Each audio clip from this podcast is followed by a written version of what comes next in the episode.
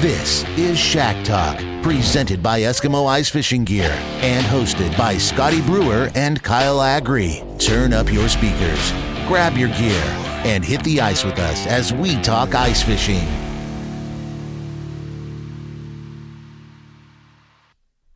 Welcome to Shack Talk. Kyle Agri of Brewer Agri Outdoors. Come on in, grab a bucket, and have a seat. We're going to be talking ice fishing. This Shack Talk and every Shack Talk is brought to you by Eskimo Ice Fishing Gear. GetEskimo.com.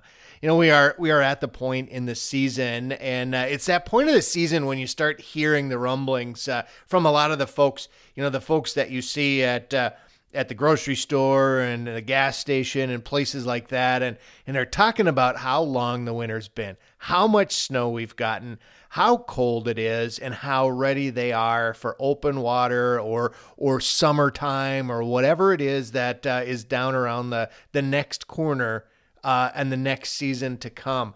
But as ice anglers and ice enthusiasts, this is really a bittersweet time because we've waited all year for the cold. We've waited for the ice, for the winter temperatures, and it's here. And a lot of us really aren't ready anytime soon to give it up. With that being said, we have some great ice fishing opportunities still ahead of us yet this season.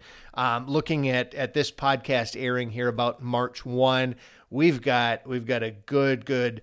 Amount of time to get out and enjoy that late season bite, those late season days where, you know, you've got your jacket on in the morning, but by 10 o'clock, you've got just a hoodie on and you're outside, you're mobile, you're moving around and you're catching fish, which those are the days that just burn into your memory and make it so much fun.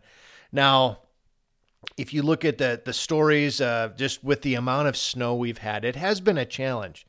Game and Fish, DNR, the different governing bodies in the states where ice fishing takes place, they have rules and regulations. They have regulations about when your wheelhouse or your skid house, your permanent shack has to be off of the ice. And certainly in average conditions, if you will, many years, that's not an issue.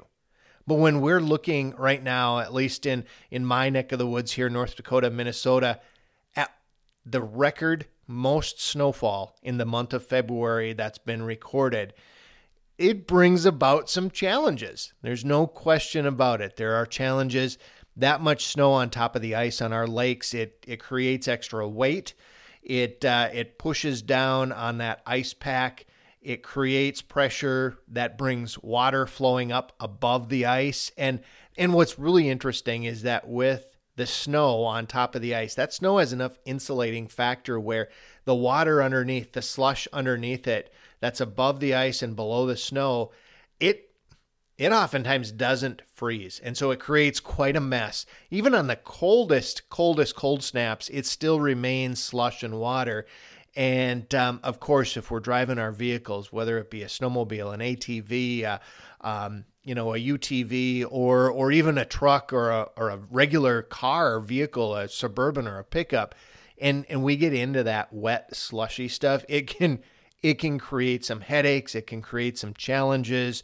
And I know that there are a lot of folks that are really, really struggling with how that's affecting getting those permanent shacks off of the ice.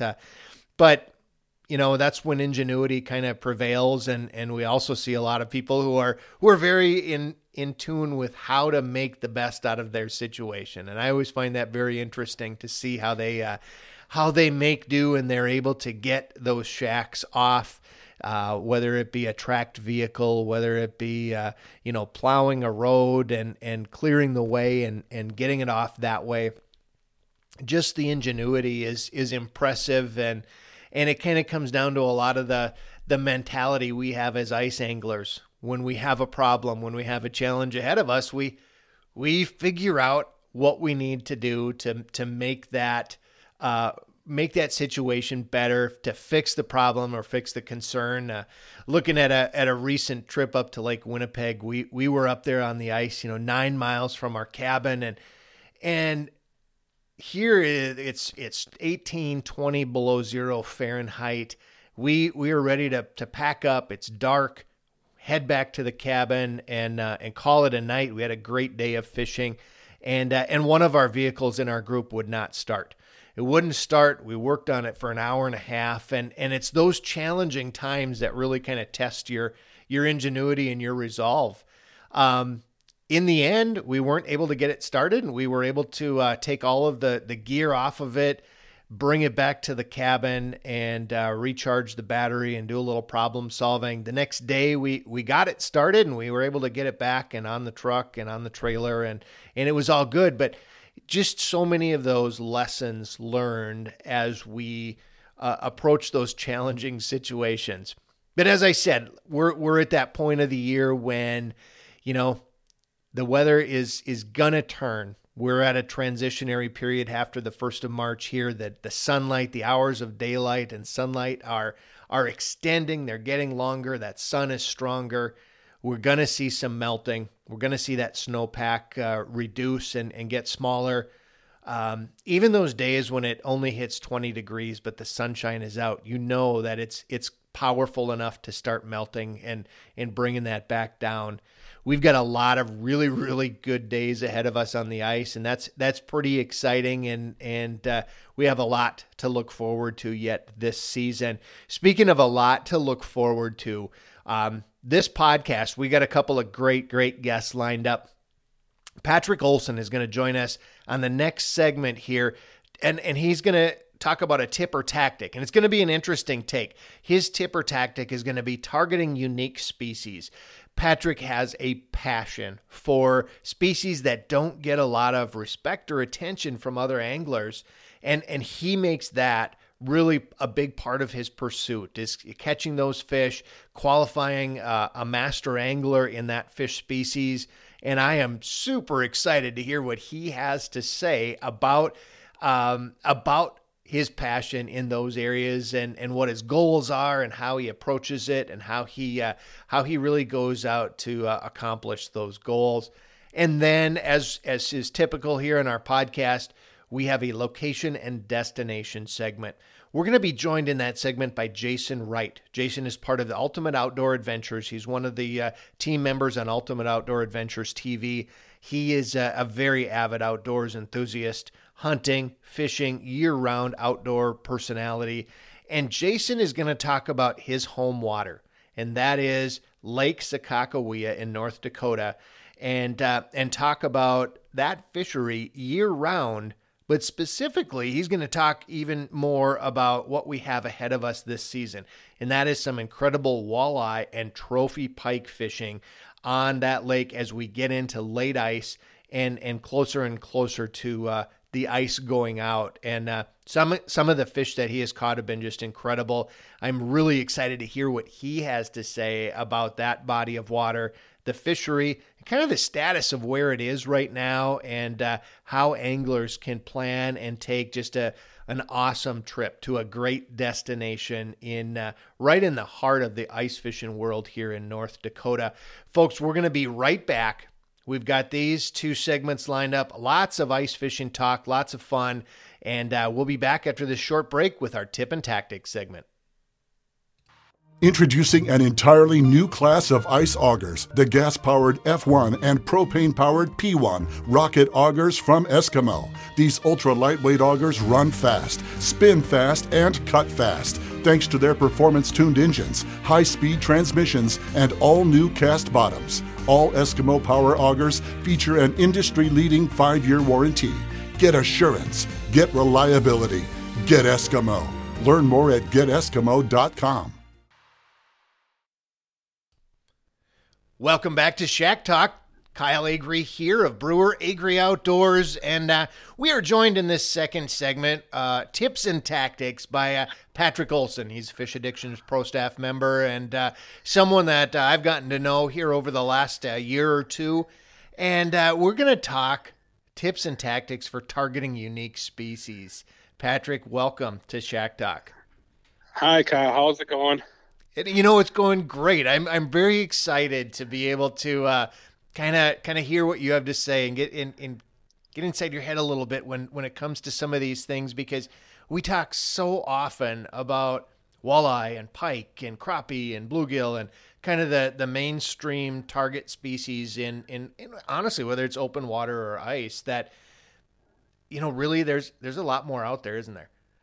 Oh, absolutely. There's a ton of opportunity, and I don't know when it really happened for me, but maybe like 2-3 years ago, I didn't get bored, but I wanted a new challenge. And I know that there's all these other fish, and when I say other fish, I'm talking about rough fish or species of fish that aren't so much sought after. You know, so I'm talking like bullhead, sheep's head, bowfin, rock bass, you know, that kind of stuff, even, you know, big suckers.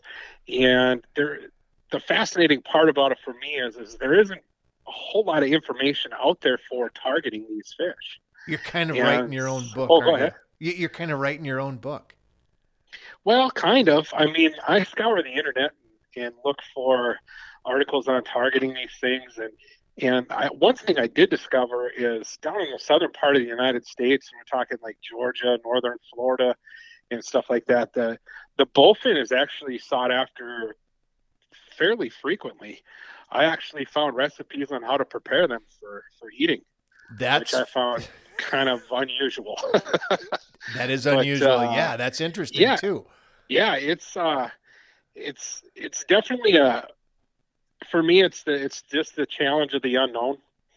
Kind of breaks up some monotony, if you will.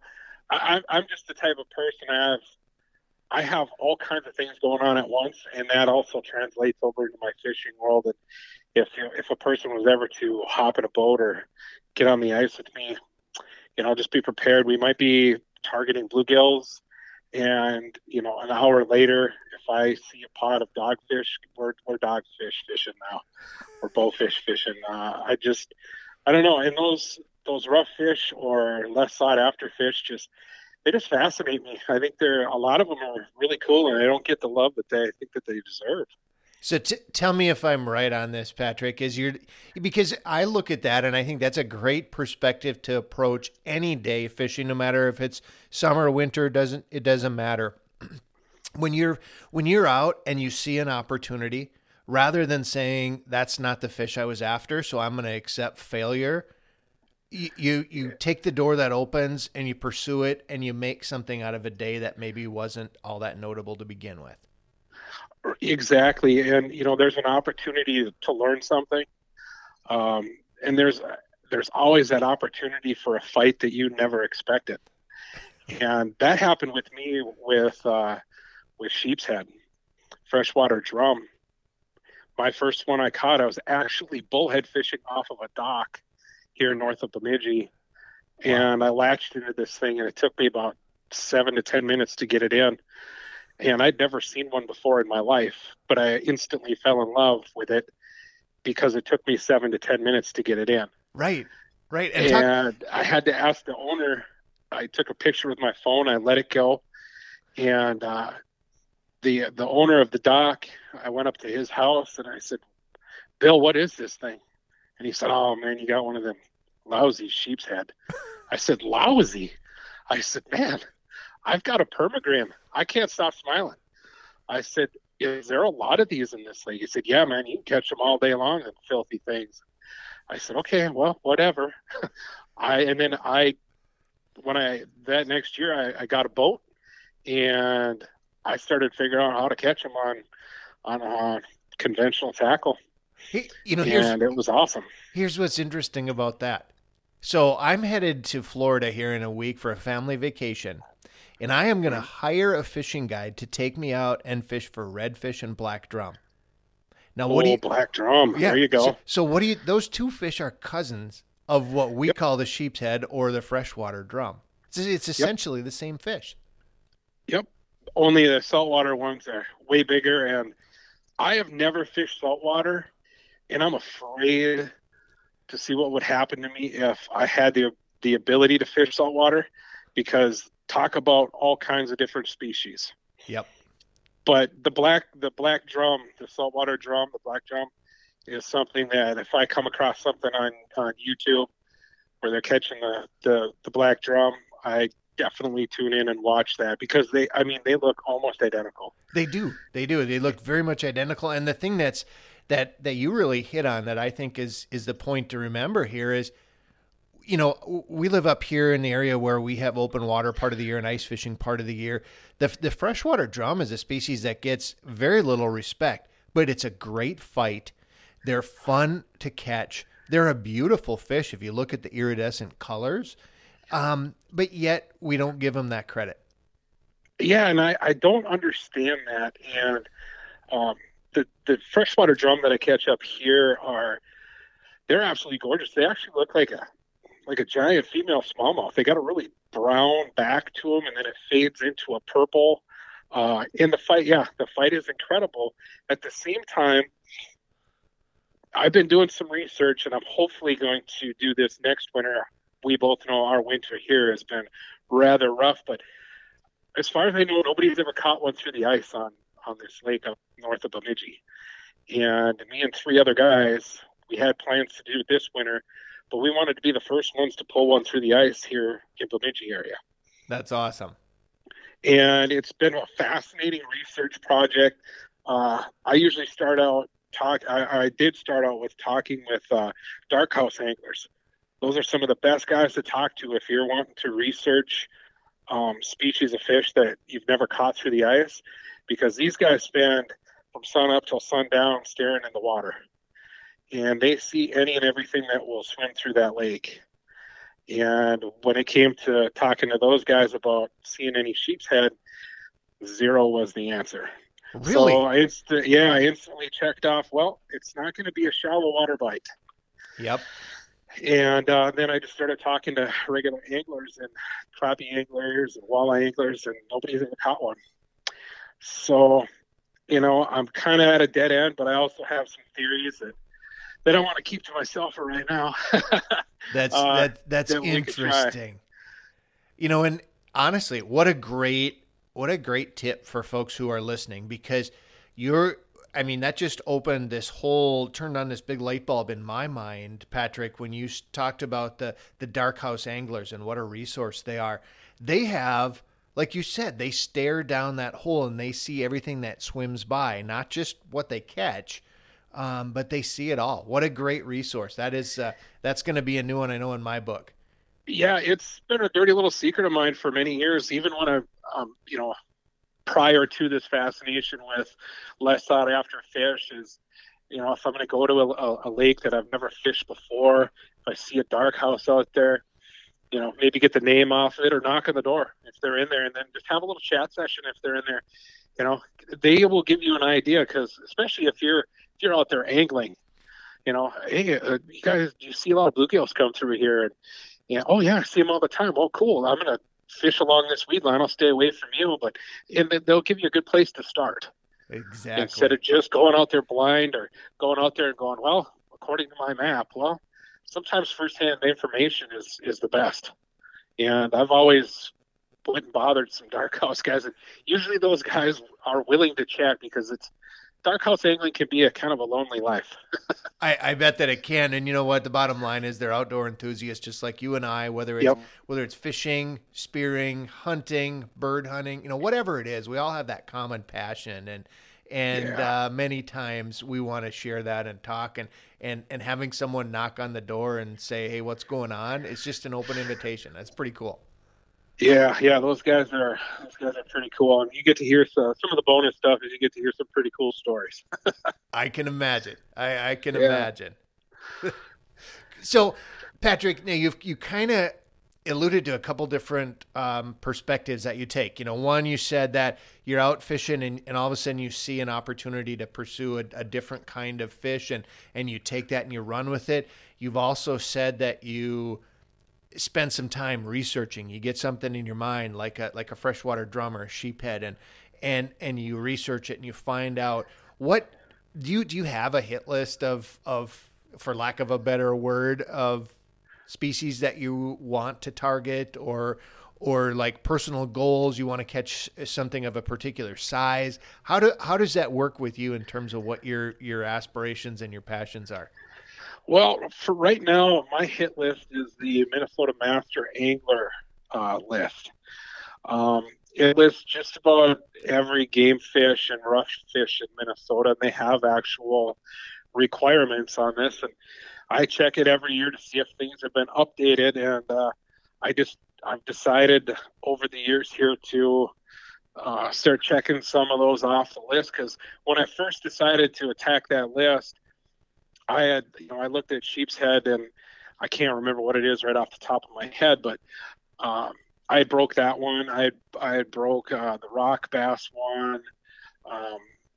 Let's see. And then some of the more popular fish, like largemouth, I broke the largemouth. The walleye I've broke. I think the walleye is only 26 inches for a master angler in Minnesota. So there was a lot of them that I had broken, but I thought, just to up the ante a little bit, I want to go after the rough fish, because they're actually really hard to catch on purpose.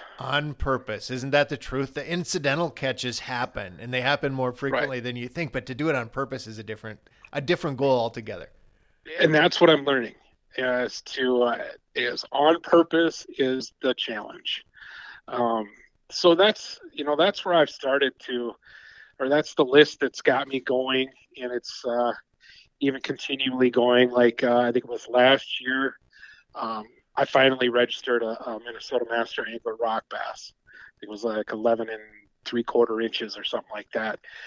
Well, that also brought me into another list. A friend of mine here in town had messaged me and said, "Hey, have you ever checked line class records?" And so I jumped on the Freshwater Fishing Hall of Fame website, started looking at line class records, and then they have an ice fishing category, and I looked at the ice fishing stuff, and I noticed that the world ice fishing record was only 1 pound 4 ounces. Well, that day I caught a 1.6, a 1.9, and a 1.11. So I broke the world ice fishing record 3 times. 3 different times in one day. 3 different times in one day in less than an hour. And I did not register those or any of them, but maybe next year. I was actually thinking about doing it this winter, but things have gotten rough up here. Yeah, a little weather-wise, it's been challenging, to say the least. A story that I'm thinking of, Patrick, was taking me back here about 5-6 years, and you talk about the incidental catches. So I was back in kind of my home part of the world, Montevideo, Minnesota, and it was the first year of the Ice Castle Classic Fishing Derby out on Lac-O-Parle, the reservoir on the Minnesota River, and there were thousands of people who came out for this, because the prize lineup was just out of this world, and did a kids clinic out there and the whole works. It was tough sledding as far as fishing was concerned. Out of 2,500, 3,000 participants, there were 3 fish caught. But the winning fish was a bigmouth buffalo carp that was caught, and that thing was over 20 pounds. And the guys who had it on actually had to drill holes adjacent to their hole to get that, or they had to chip away at it to make that hole bigger. And they were able to get it up through, but it took first place at one of an Ice Castle Fish House. And awesome. And here it was a fish that nobody would have thought that they were intentionally going out to catch. Perfect. Yep. That's how, sometimes that's how these strange fascinations with other species get started. Another tip I can give any of our listeners, if they're interested in this, is I got a book about 6 years ago, The Great Minnesota Fish Book by Tom Dickinson, and it lists every minnow and fish that swim in Minnesota. And it has a lot of, their biology and a little bit of their habits. And I reference this book a lot when I go to set out for a new challenge. So not everything is done with Google. I still use books. The good old-fashioned way.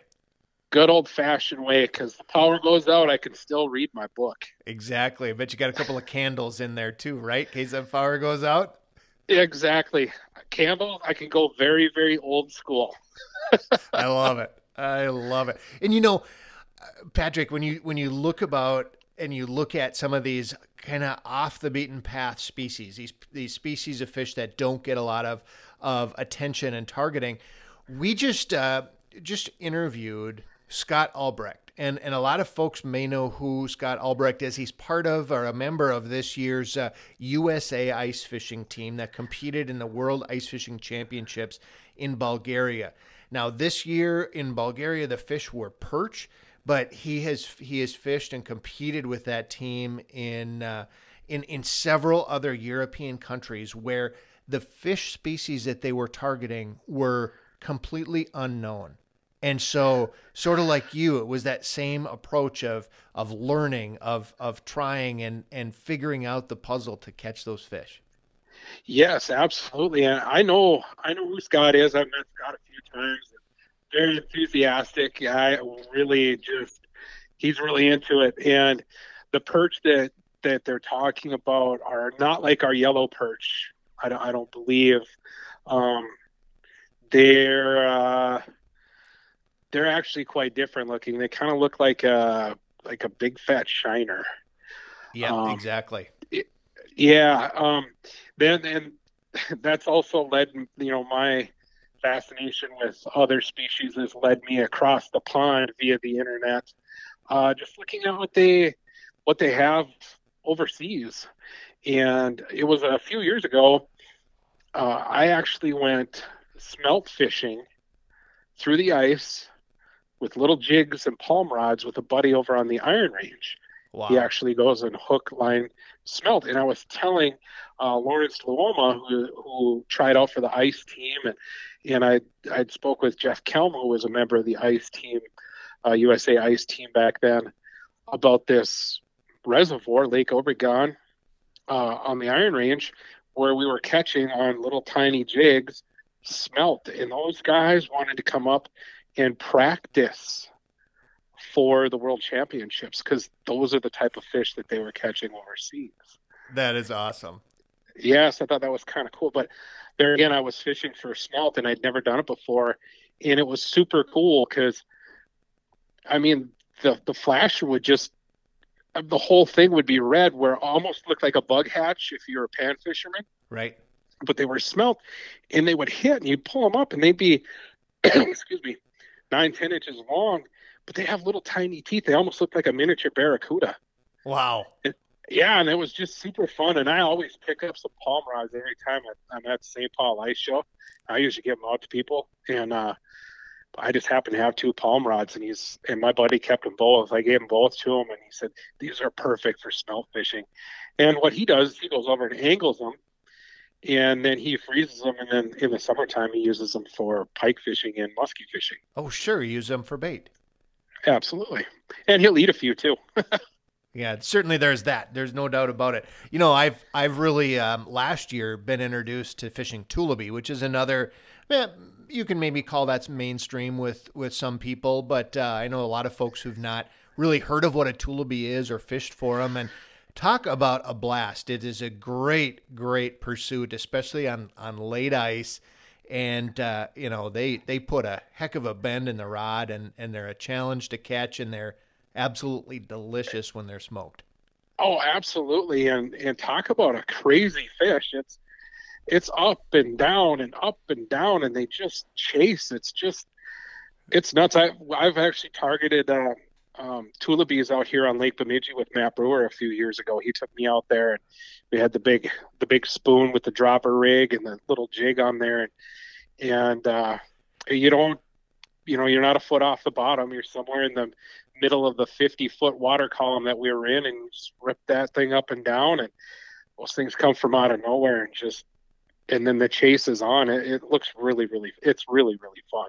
It is such a blast. And on light tackle, they put up a great fight. You get a pound, pound and a half, even a 2-pound tulipy, which is a pretty big one in the areas that I was fishing. But still, what a fight. They're a great fight. And like you said, you're down 30 feet in 50, 60 feet of water. It's not like you just have 3 cranks on the reel and they're up the hole. I mean, it's game on. Oh, for sure.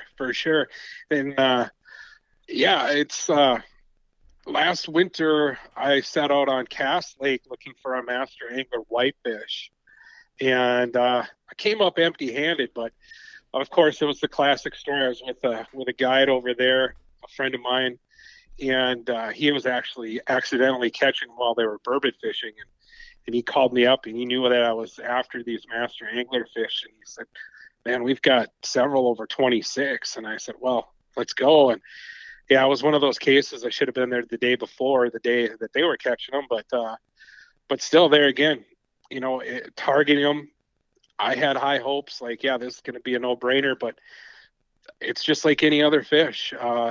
They do what they do, and if you're not there at the right time, you're not going to get them. Nope, so they're right. they're just as crafty as any walleye or largemouth or smallmouth or trout. It's still fishing. Regardless of what you're after, it's still fishing. Absolutely. Absolutely. I love it. This is good stuff, Patrick. I appreciate you coming on and visiting. Just before we wrap up, give me a heads up here, or give our listeners kind of a preview of what your next year is going to be like. What do you have on your hit list? What are your top 3 accomplishments for these out of the ordinary species? Well, I'm still trying to chase down the master angler brown bullhead. I'm a half inch away. I need 20 inches. I've got one at 19 and a half and several at 19 to 18 to 19 inches. So I'm going to continue with that. I'm actually going to go back to my roots a little bit and concentrate more. When I was a young kid and a teenager, I was heavy into largemouth bass fishing. I haven't done it seriously in many, many years.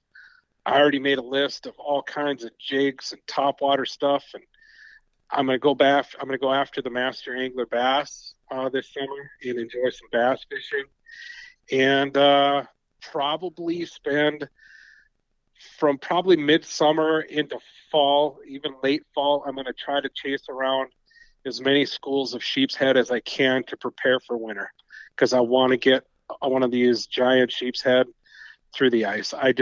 The fight on open water rod is unreal. I can only imagine what it would be through the ice. I love it. This is good stuff. And, I can't wait to see the photo of you holding that freshwater drum sheep head up, in the ice shanty and knowing you accomplished your goal. Well, thank you. Yeah, it's going to be fun. And, you know, one more goal is, if I can convince Mike Olson to let us film one of these crazy episodes, that would be another ultimate goal to accomplish. He likes to tease me about my love affair for rough fish. Well, keep after it. You never know. When he needs an episode and you've got a hot bite going, you might just have the recipe. Well, when I say, you know, "Hey, Mike, I got a good bite going," and the first thing Mike likes to say is, "For what, Patrick?" And we laugh about it, but yeah. So, you know, thanks for having me on, and you try to get out there and let's get after this late ice and try to make the best of the rest of this winter. Exactly. That's what we all got to do. We've got plenty of good fishing left on the ice this year, and Mother Nature's throwing a lot at us, but we've got the equipment to handle it, and we just need to be prepared. Patrick, for folks that might be interested, I know they can follow you through Fish Addictions, but would there be another way? You're on social media. How can they find you? On Facebook, I'm actually Patrick Patches Olson.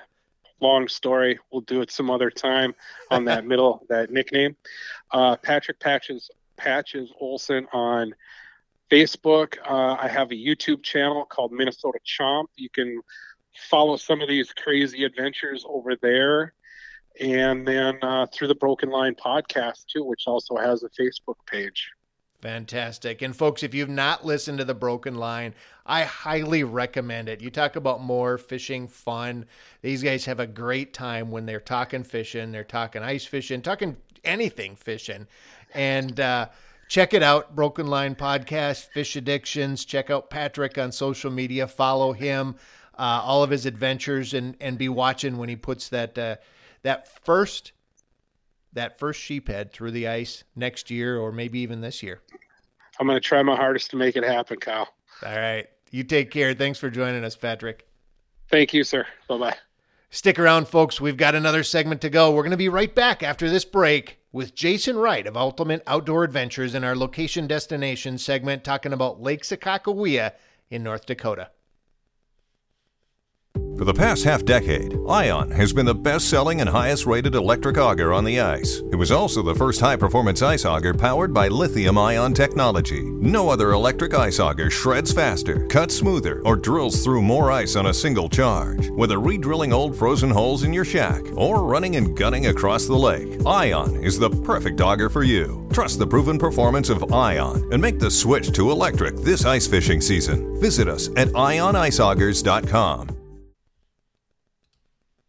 Welcome back to Shack Talk. This is our third and final segment of the podcast, which traditionally has always been our location and destination segment. We are very, very excited here to welcome Jason Wright, good friend of ours from Bismarck, North Dakota, part of the Ultimate Outdoor Adventures television program and part of their crew, and someone who is also very, very passionate about ice fishing and fishing year-round. We're going to talk today with Jason about a body of water that is really synonymous with North Dakota fishing, and that is Lake Sakakawea. Jason, welcome to Shack Talk.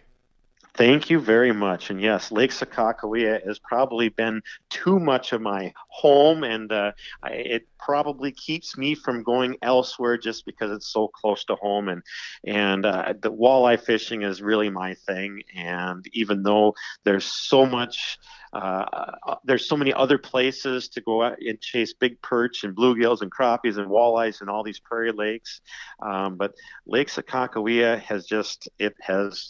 it just is a major draw for me and a lot of the people in this part of the state. You know, and for our listeners, just so they're aware, we are talking about Lake Sakakawea in North Dakota, but the last time you and I connected was out on the ice on Lake Winnipeg chasing those big greenbacks.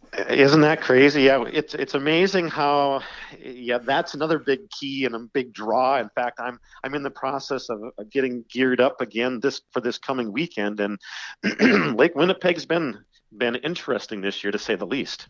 It certainly has. But Sakakawea is about 50 miles north of Bismarck, where you live and where you work, and boy, you can't beat that proximity, can you, on a fishery like that? No, and I spend so much time up there. And yeah, for me, it wouldn't be that big a deal to get off of work and run up there to fish. But as a school teacher, I've been teaching the past 21 years. I pretty much live up there throughout the entire summer. You know, we have such great fisheries in this state. You know, you got Montana, South Dakota, Minnesota, and Canada nearby. But when guys are asking me to go on trips to other places, it's hard for me to leave Lake Sakakawea, and right now we're really lucky. The fishery is doing really, really good right now. For our listeners, again, who may not be familiar, and you know what, if you're any kind of an angler, any kind of an outdoor person, Lake Sakakawea is probably a familiar name, but some may not be real familiar, and we have folks listening to Shack Talk all across the country, out in the northeast United States, all the way out to Idaho and the West Coast. And so Lake Sakakawea is a large reservoir. In fact, it's the second largest man-made lake in the United States. It's a reservoir on the Missouri River, created when they built the Garrison Dam, the U.S. Army Corps of Engineers. They completed that in 1956. So this lake has been around, 60, 70 years. It's well established as a fishery. And I mean, Jason, talking big, I mean, it's 480 square miles of water, 1,300 plus miles of shoreline. It's almost endless when you look at the size and scope of that body of water. And it's kind of funny too. You mentioned that just last weekend, while up on Lake Winnipeg, guys were talking about Lake Sakakawea, and I was explaining to them that it's not just one lake. I mean, it is, but it's almost like there are lakes within the lake. You know, we have the western part of it. We have the midsection and the eastern end of it, but we also have these large bays that act as their own lake. there are years where you can tell that a particular bay has had a lot of pressure on it just from the previous year, or we might have an area of the lake, whether it's the western or the eastern side, that has seen more pressure. And so it's a lake that's, I think it's really unlike most any lakes that I've ever fished, and I would say that most have fished. To me, it's really different, and it's what really has me always wanting to learn so much is Mother Nature truly dictates what's going to happen with the future of this lake. And right now, she has given us a lot of water. We've had cooler summers. Our winters have been good. During the spawn, smelt is the number one forage. If we don't have smelt in this lake, so basically it's two things. We need to have water and we must have smelt. And in order for our smelt to survive, our elevation must be at about 1826, 1828. And right now we're probably sitting at about 1838, which is just fine. But without those two factors, we're in trouble. And then what a lot of people may or may not understand is when smelt spawn, they're spawning in water that's just an inch or two deep. And so if the water happens to be dropping at that very same time, and or if the water is rising, or if we get a snowstorm or a windy evening, it's all done. It's amazing how Mother Nature dictates this lake. And it's, I think, something different than a lot of our lakes and reservoirs probably further east, is the elevation can fluctuate as much as 20 feet from one year to the next. And this year, obviously, with all the snow we have, it's probably not going to drop a whole lot. But last year was probably the highest year that I can ever remember as far as elevation, aside from the flood of 2011, where they had to open the spillway gates to drain that lake down. But last year I was floating a boat in places where I've never been able to put a boat. I was catching walleyes in places I never would have thought walleyes were ever going to be able to swim, let alone there be water. But it's a different lake because it has so much structure. There are islands, there's rock, there's sand and gravel, and there's mud. It's just a real different animal and makes it a lot of fun to learn. If you want to learn how to catch walleyes, I think Lake Sakakawea is the place to do it. Wow. Talk about a delicate balance and a set of different factors that are always changing. I mean, that's quite a complex system, Jason, when you look at it, and for conditions to be right and for those fish to thrive and that spawn to happen and all of these things to fall into place. I can see where it doesn't necessarily happen every single year. Now you have those ebbs and flows over time. No, exactly. But right now we are looking at the absolute highest walleye population since that lake was built. There's never been a time where we had more walleyes in that lake.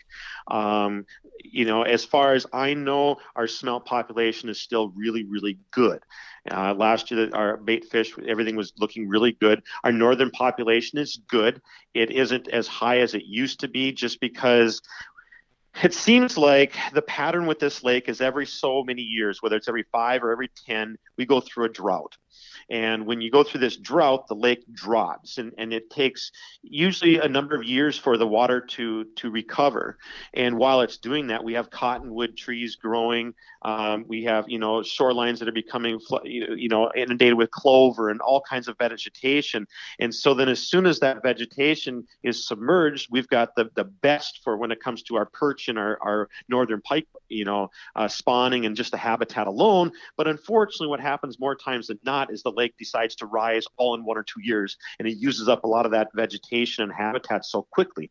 So right now our northern pike population is good, but it's the walleyes that are just flourishing, and the smallmouth bass. This lake is becoming an incredible smallmouth bass fishery too, Wow. But as I look outside and see all this snow, and just got an alert on my phone about 5 inches of snow coming, I'm not so sure that if we can keep this fishery going in the direction it's going, that you aren't going to see more articles about ice fishing this lake.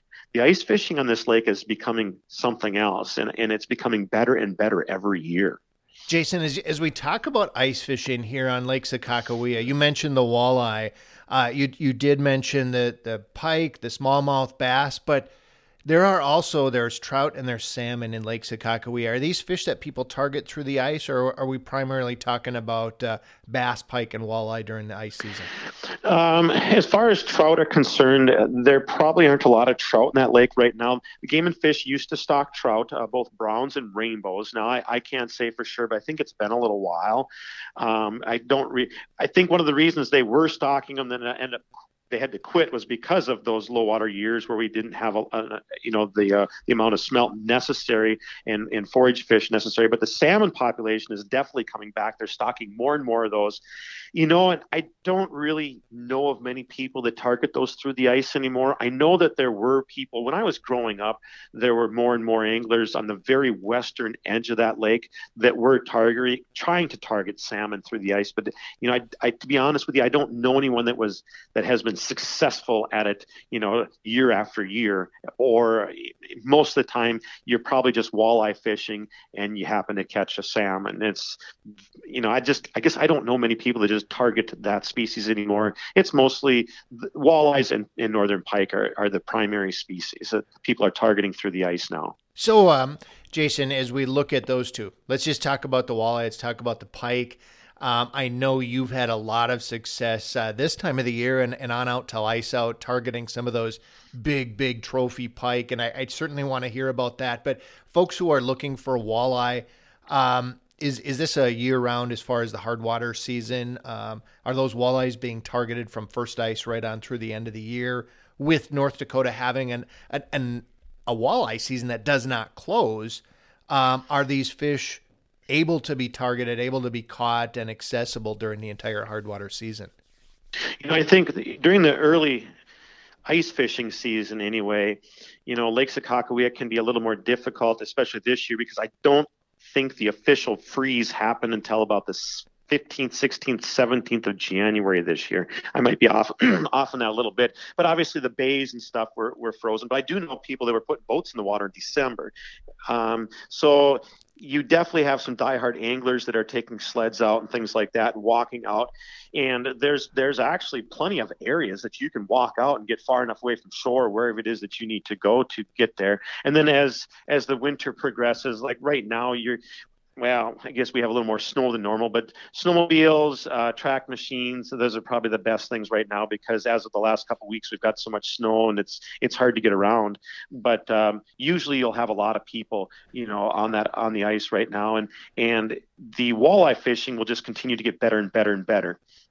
Interesting. And, go ahead. No, that's very interesting. And you brought up the point that there were folks fishing out of a boat here in January, but truly at any time during the calendar, you can fish below the Garrison Dam in the tail race, and you Correct. Can fish out of a boat. Yes, you can. That's also another option. There are people that'll just make trips up here and around Lake Sakakawea, and they might do some ice fishing, whether it's Lake Sakakawea or Lake Audubon, which is right next to it. And if that's not good, and if the weather happens to be beautiful, they might dump a boat in there. And now you've got you have an opportunity at walleyes, burbot or ling, trout and salmon and everything. Wow. But usually most people wait till the temperatures are pushing that 30 mark anyway. But no, the fishing on the Big Lake has actually been pretty good this year. And most of the fishing that I would be doing right now on the eastern side of the lake, I'd be targeting sunken humps and points, not a lot different than I would be doing midsummer almost, but targeting some deeper fish and then working shallower in the evening and in the mornings. In the daytime, I'm definitely going to work out to 35 feet of water if need be. And with today's electronics, you can go looking for these fish too.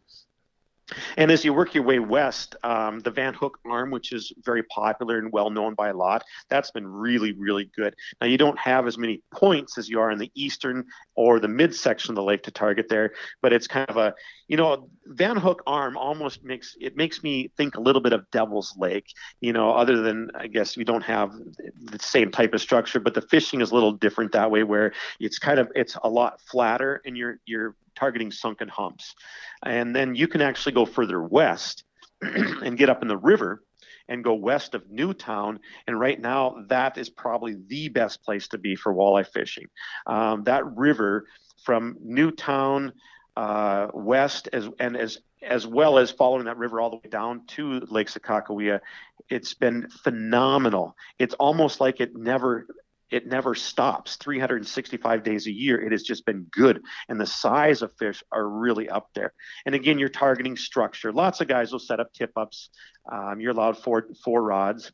Right. So they might set up two or three tip-ups and then whole jump, throughout the day. And then, everybody's kind of got their place they want to be towards evening, because there's always that evening bite that'll run for a couple hours. And it's kind of more your traditional bite. I don't think you have as many people jumping around like you would on Lake Winnipeg, for example. You're just really constantly going all day long. It seems to be more in the morning and more in the evening. But I don't think it would be any different. I just think that people don't hop around as much as you and I might on some of these other lakes that we would fish for walleyes. It's interesting how folks in different areas have kind of their approach to their body of water, the body of water they either grew up in and have fished their whole lives, or, perhaps it's something that they've learned from a local and they get in those routines. And it doesn't mean it's right. It doesn't mean it's wrong. It's just how each group and each body of water has its own personality. Jason, I know, and I alluded to this earlier, but you really have a passion for pursuing those big trophy pike, and there's some monsters in Lake Sakakawea, and that, just like the walleyes, gets better as the season goes on, right up until ice out. Share just a little bit of kind of your approach and what you've seen this lake produce in terms of pike. Yeah, well, the pike fishing has always been good. You're going to have, again, years that are better and years that are more difficult. Right now, our population is, I would say our population is good. It's not as high as it was 5 years ago or so.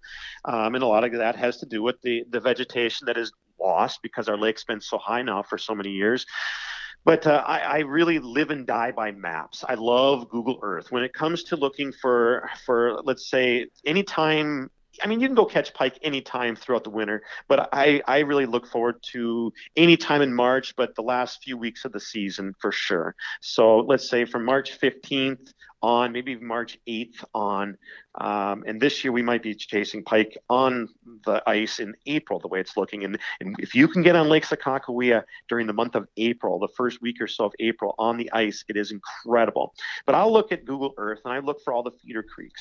And oftentimes it's not unusual for us to walk anywhere from 1 to maybe 1.5 miles. We might have to walk across some of the game management land to get to these different areas, because access can be really difficult. It might be muddy, or we might have snow, and just is too difficult. There are plenty of places to access it just from a boat ramp, and you're probably going to be walking, because by the end the ice is usually pretty bad. But that's what I do. We really we use Google Earth. That's my number one tool. I'll sit and study it and see which ones might have the best creeks, especially. And this year will be another good year because we're going to have snow. Last year we didn't have a lot of runoff, so I'm looking for an area that's going to have a lot of runoff, and basically it has current, and there's going to be that current running into the lake, and it's going to be drawing those fish into those areas. And it's my favorite time. I don't jig a lot like I should be. A lot of people will use big jigs, big, twister tails on there as big as they can get. Bucktails work really good, or just even spoons. Like when we're chasing walleyes on Lake Winnipeg, a lot of guys are doing that down here, put a big smelt on it or something and rip that spoon. And that's a lot of fun. But it's fun also just to get out and set up a bunch of tip-ups and usually line them up. And we might go anywhere from 3 feet of water down to 20 feet until you kind of figure something out. Or if possible, if you can find some of these feeder creeks and back off that creek a little bit, usually there's some ledges. And if I can find a ledge that'll run maybe 100 yards in that 8 to 12 foot range, then you've got a nice break into deep water. I'll try to set up on top of that, because those pike will usually come up, especially throughout the daytime, and they're up there, they're getting ready to feed, because it's not that long until they'll be spawning. But no matter the area of the lake, I'll first look for those feeder creeks. Now, if you're on the western part of that lake, like in the Van Hook Arm, there you're more or less looking for areas along the shoreline, as those pike are just cruising along the shallows under the ice, prior to the, during post-spawn. But I tend to spend most of my time like in Douglas Bay, which is kind of on the eastern end, Stanky Bay, and these are all on the north side of the lake. Wolf Creek is another one. That Wolf Creek butts up to Highway 83. I don't think you can go wrong. And then if you're on the south side, there's Beulah Bay's been good, Renner Bay. There's just a lot of, basically any bay that has a creek that'll be running into it. And this year, that it's not going to be a problem with the amount of snow that we're having. And they're usually easily accessible. You may have to walk a little bit. You know, we'll pile our sleds up and our chairs and some coolers and spend the day out there doing it, especially if you can get a day where it's, not a lot of wind and maybe mid-20s. Or I think one of our last days last year, I think it was 70 degrees. It was beautiful. Wow. You just got to wear a lot of sunscreen, you know? Yeah, exactly. I am just fascinated by this, Jason. And what a great tip to be able to use Google Earth and the tool that is for an angler. We oftentimes recognize that our Lowrance or our Vexilar or our electronics we have out on the ice with us and our maps, you know, it's a very viable tool. But yet that homework we do at home, the Google Earth on our smartphone, and the information we can gather to set ourselves up ahead of time, like you said, to find that creek that's emptying into that back bay and find an area where you can go in and target and have some confidence that you're going to be in an area where you're going to find some fish. Exactly. No, and I don't think a lot of people understand. I mark a lot of my waypoints, especially on Lake Sakakawea. This would probably be a wonderful suggestion, I think, for people is when I use Google Earth, I go back in time. You know, you can use that timeline feature. And what I do, and this is pretty much any lake that I fish. The only one that doesn't seem to work for is Lake Winnipeg because the lake doesn't vary enough. But right. I'll go back and I'll find the lowest water years using Google Earth.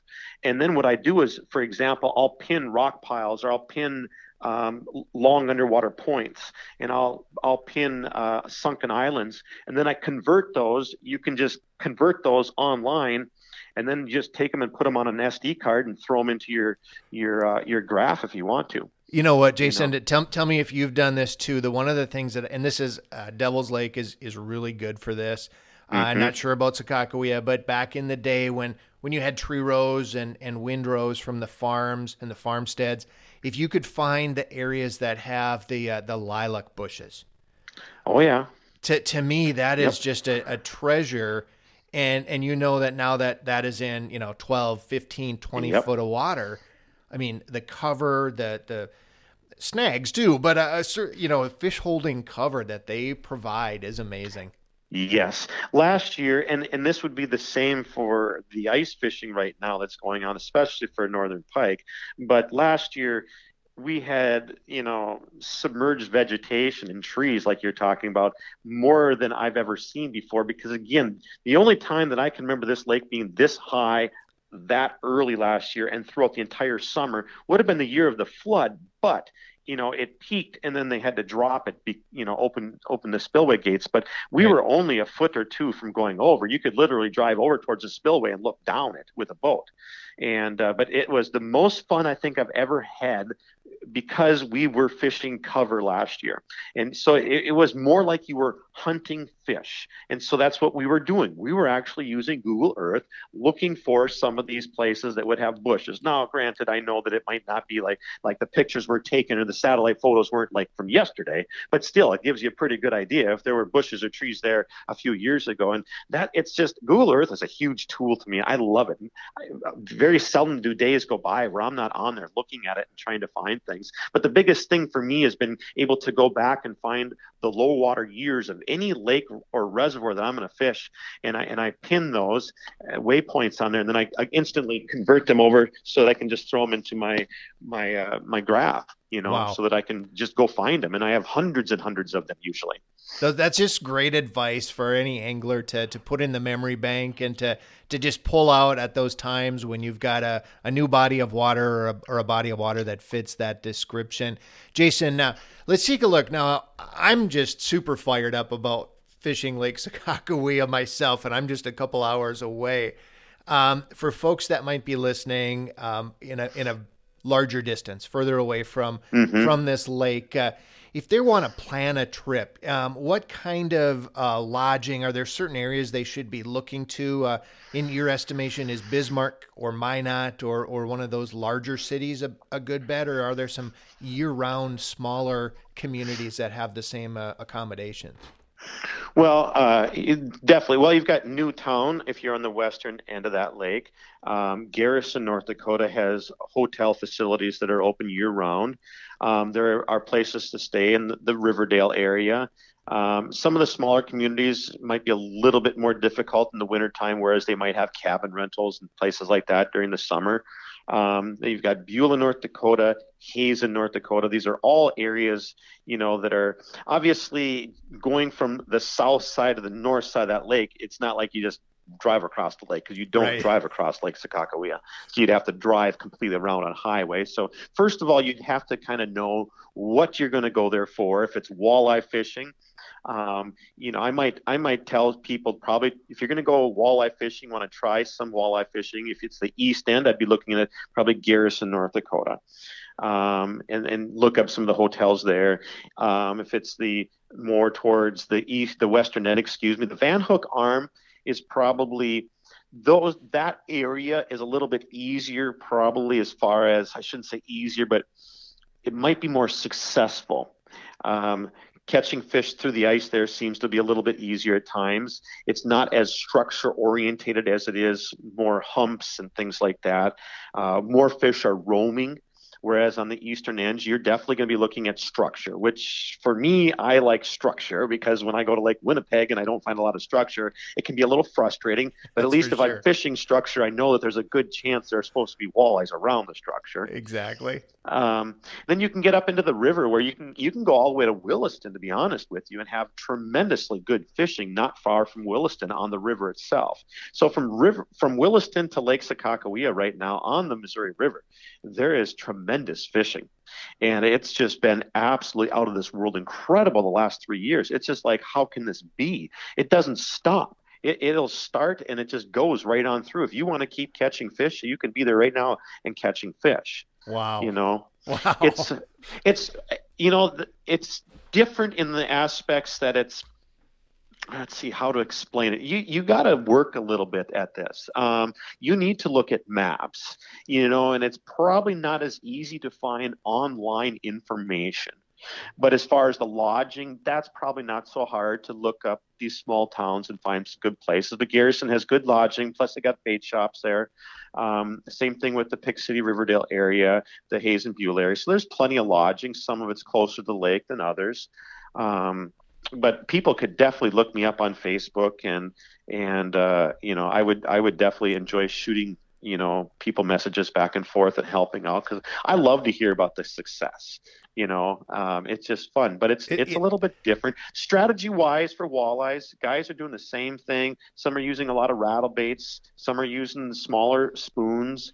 Some guys just like a bobber and a minnow. Some are just doing tip ups. So there isn't, you know, like you were saying, there isn't one way or method that's better than the other.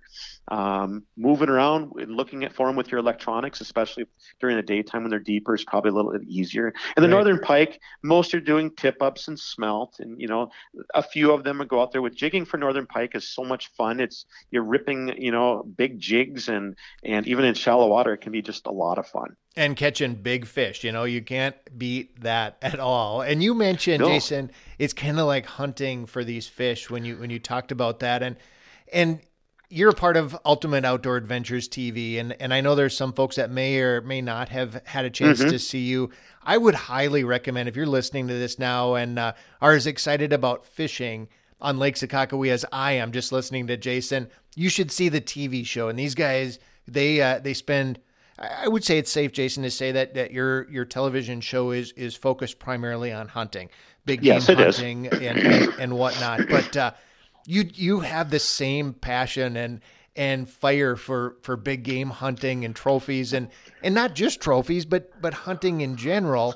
The camaraderie and the fellowship and the just the whole aspect of embracing the outdoors, as you have the last few minutes here talking about Lake Sakakawea.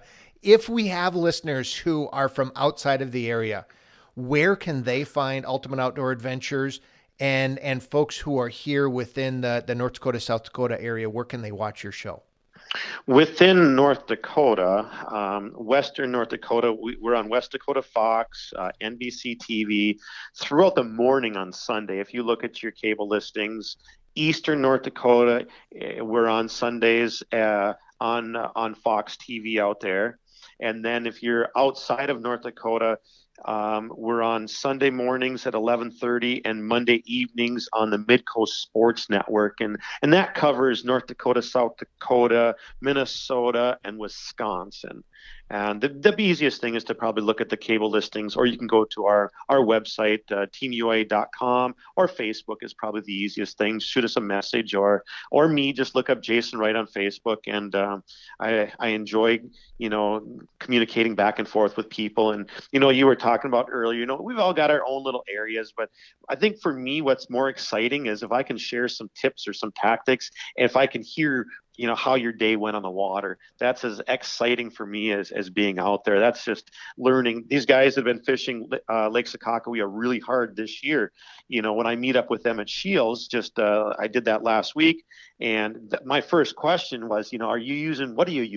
Spoons, show me. I want to know. And it's not because I want to go up there. It has nothing to do with me wanting to go and fish the area you're fishing. But rather, I'm curious because we were just at Lake Winnipeg. So I'm just curious as what about, is what I'm using up in Winnipeg working on Sakakawea and vice versa? Walleyes are walleyes to a point, right. So I'm more intrigued with that and a little bit about structure. Are you fishing just a bay or are you out on a point? And that's what makes it fun for me. So I'd love to share that information with anyone. And it's not, I'm a very poor competitor. I know I fish a lot of tournaments, but I'm terrible at competing against myself. It's hard to beat yourself. You know what I mean? But right. I don't like to compete against other people. I just assume them have the great time too, Exactly. And I can really appreciate that about you. And you've always been an open book for us when we've had questions, when we've looked for information. And I would encourage our listeners to do the same. As you said, it's Jason Wright. You're on social media, Ultimate Outdoor Adventures. You guys are on social media there too, and it's so much fun seeing what you do and seeing where we have commonalities and things we can learn from each other. And that's really why we do what we do. I think is to share that information and share that passion. I certainly appreciate you coming on to Shack Talk today, Jason, and sharing some of your knowledge and insight on Lake Sakakawea. And like I said, I'm pretty fired up about trying to get out there and catch some fish myself. Hopefully some of our listeners are as well. But thank you for that. You bet. And I think getting up on that lake in the summertime would be real helpful, especially if somebody wants to tackle that lake on the ice as well. It has a lot right now to provide. I think it is one of the best fisheries that there is in a lot, maybe even in the Midwest. It's incredible. It's at its peak right now. And it's scary just to think about that, because we all know that when a fishery is at its top, and how far will it go? How far can it go? Right now we've got the snow, so that's good. We know we got water coming. But this is it's going to be a tremendous year on that lake right now. It'll be exciting to see what happens. Very much so. We appreciate it, Jason. Thank you very much and good fishing. Thank you, Kyle. I appreciate it. Thank you to Eskimo Ice Fishing Gear. Get Eskimo.com. Follow Eskimo on Facebook and Instagram. We love hearing from our listeners. And as Jason said, so does he. It just makes the things that we do so much more gratifying to get feedback, to hear your comments, hear your suggestions. Don't hesitate to do that.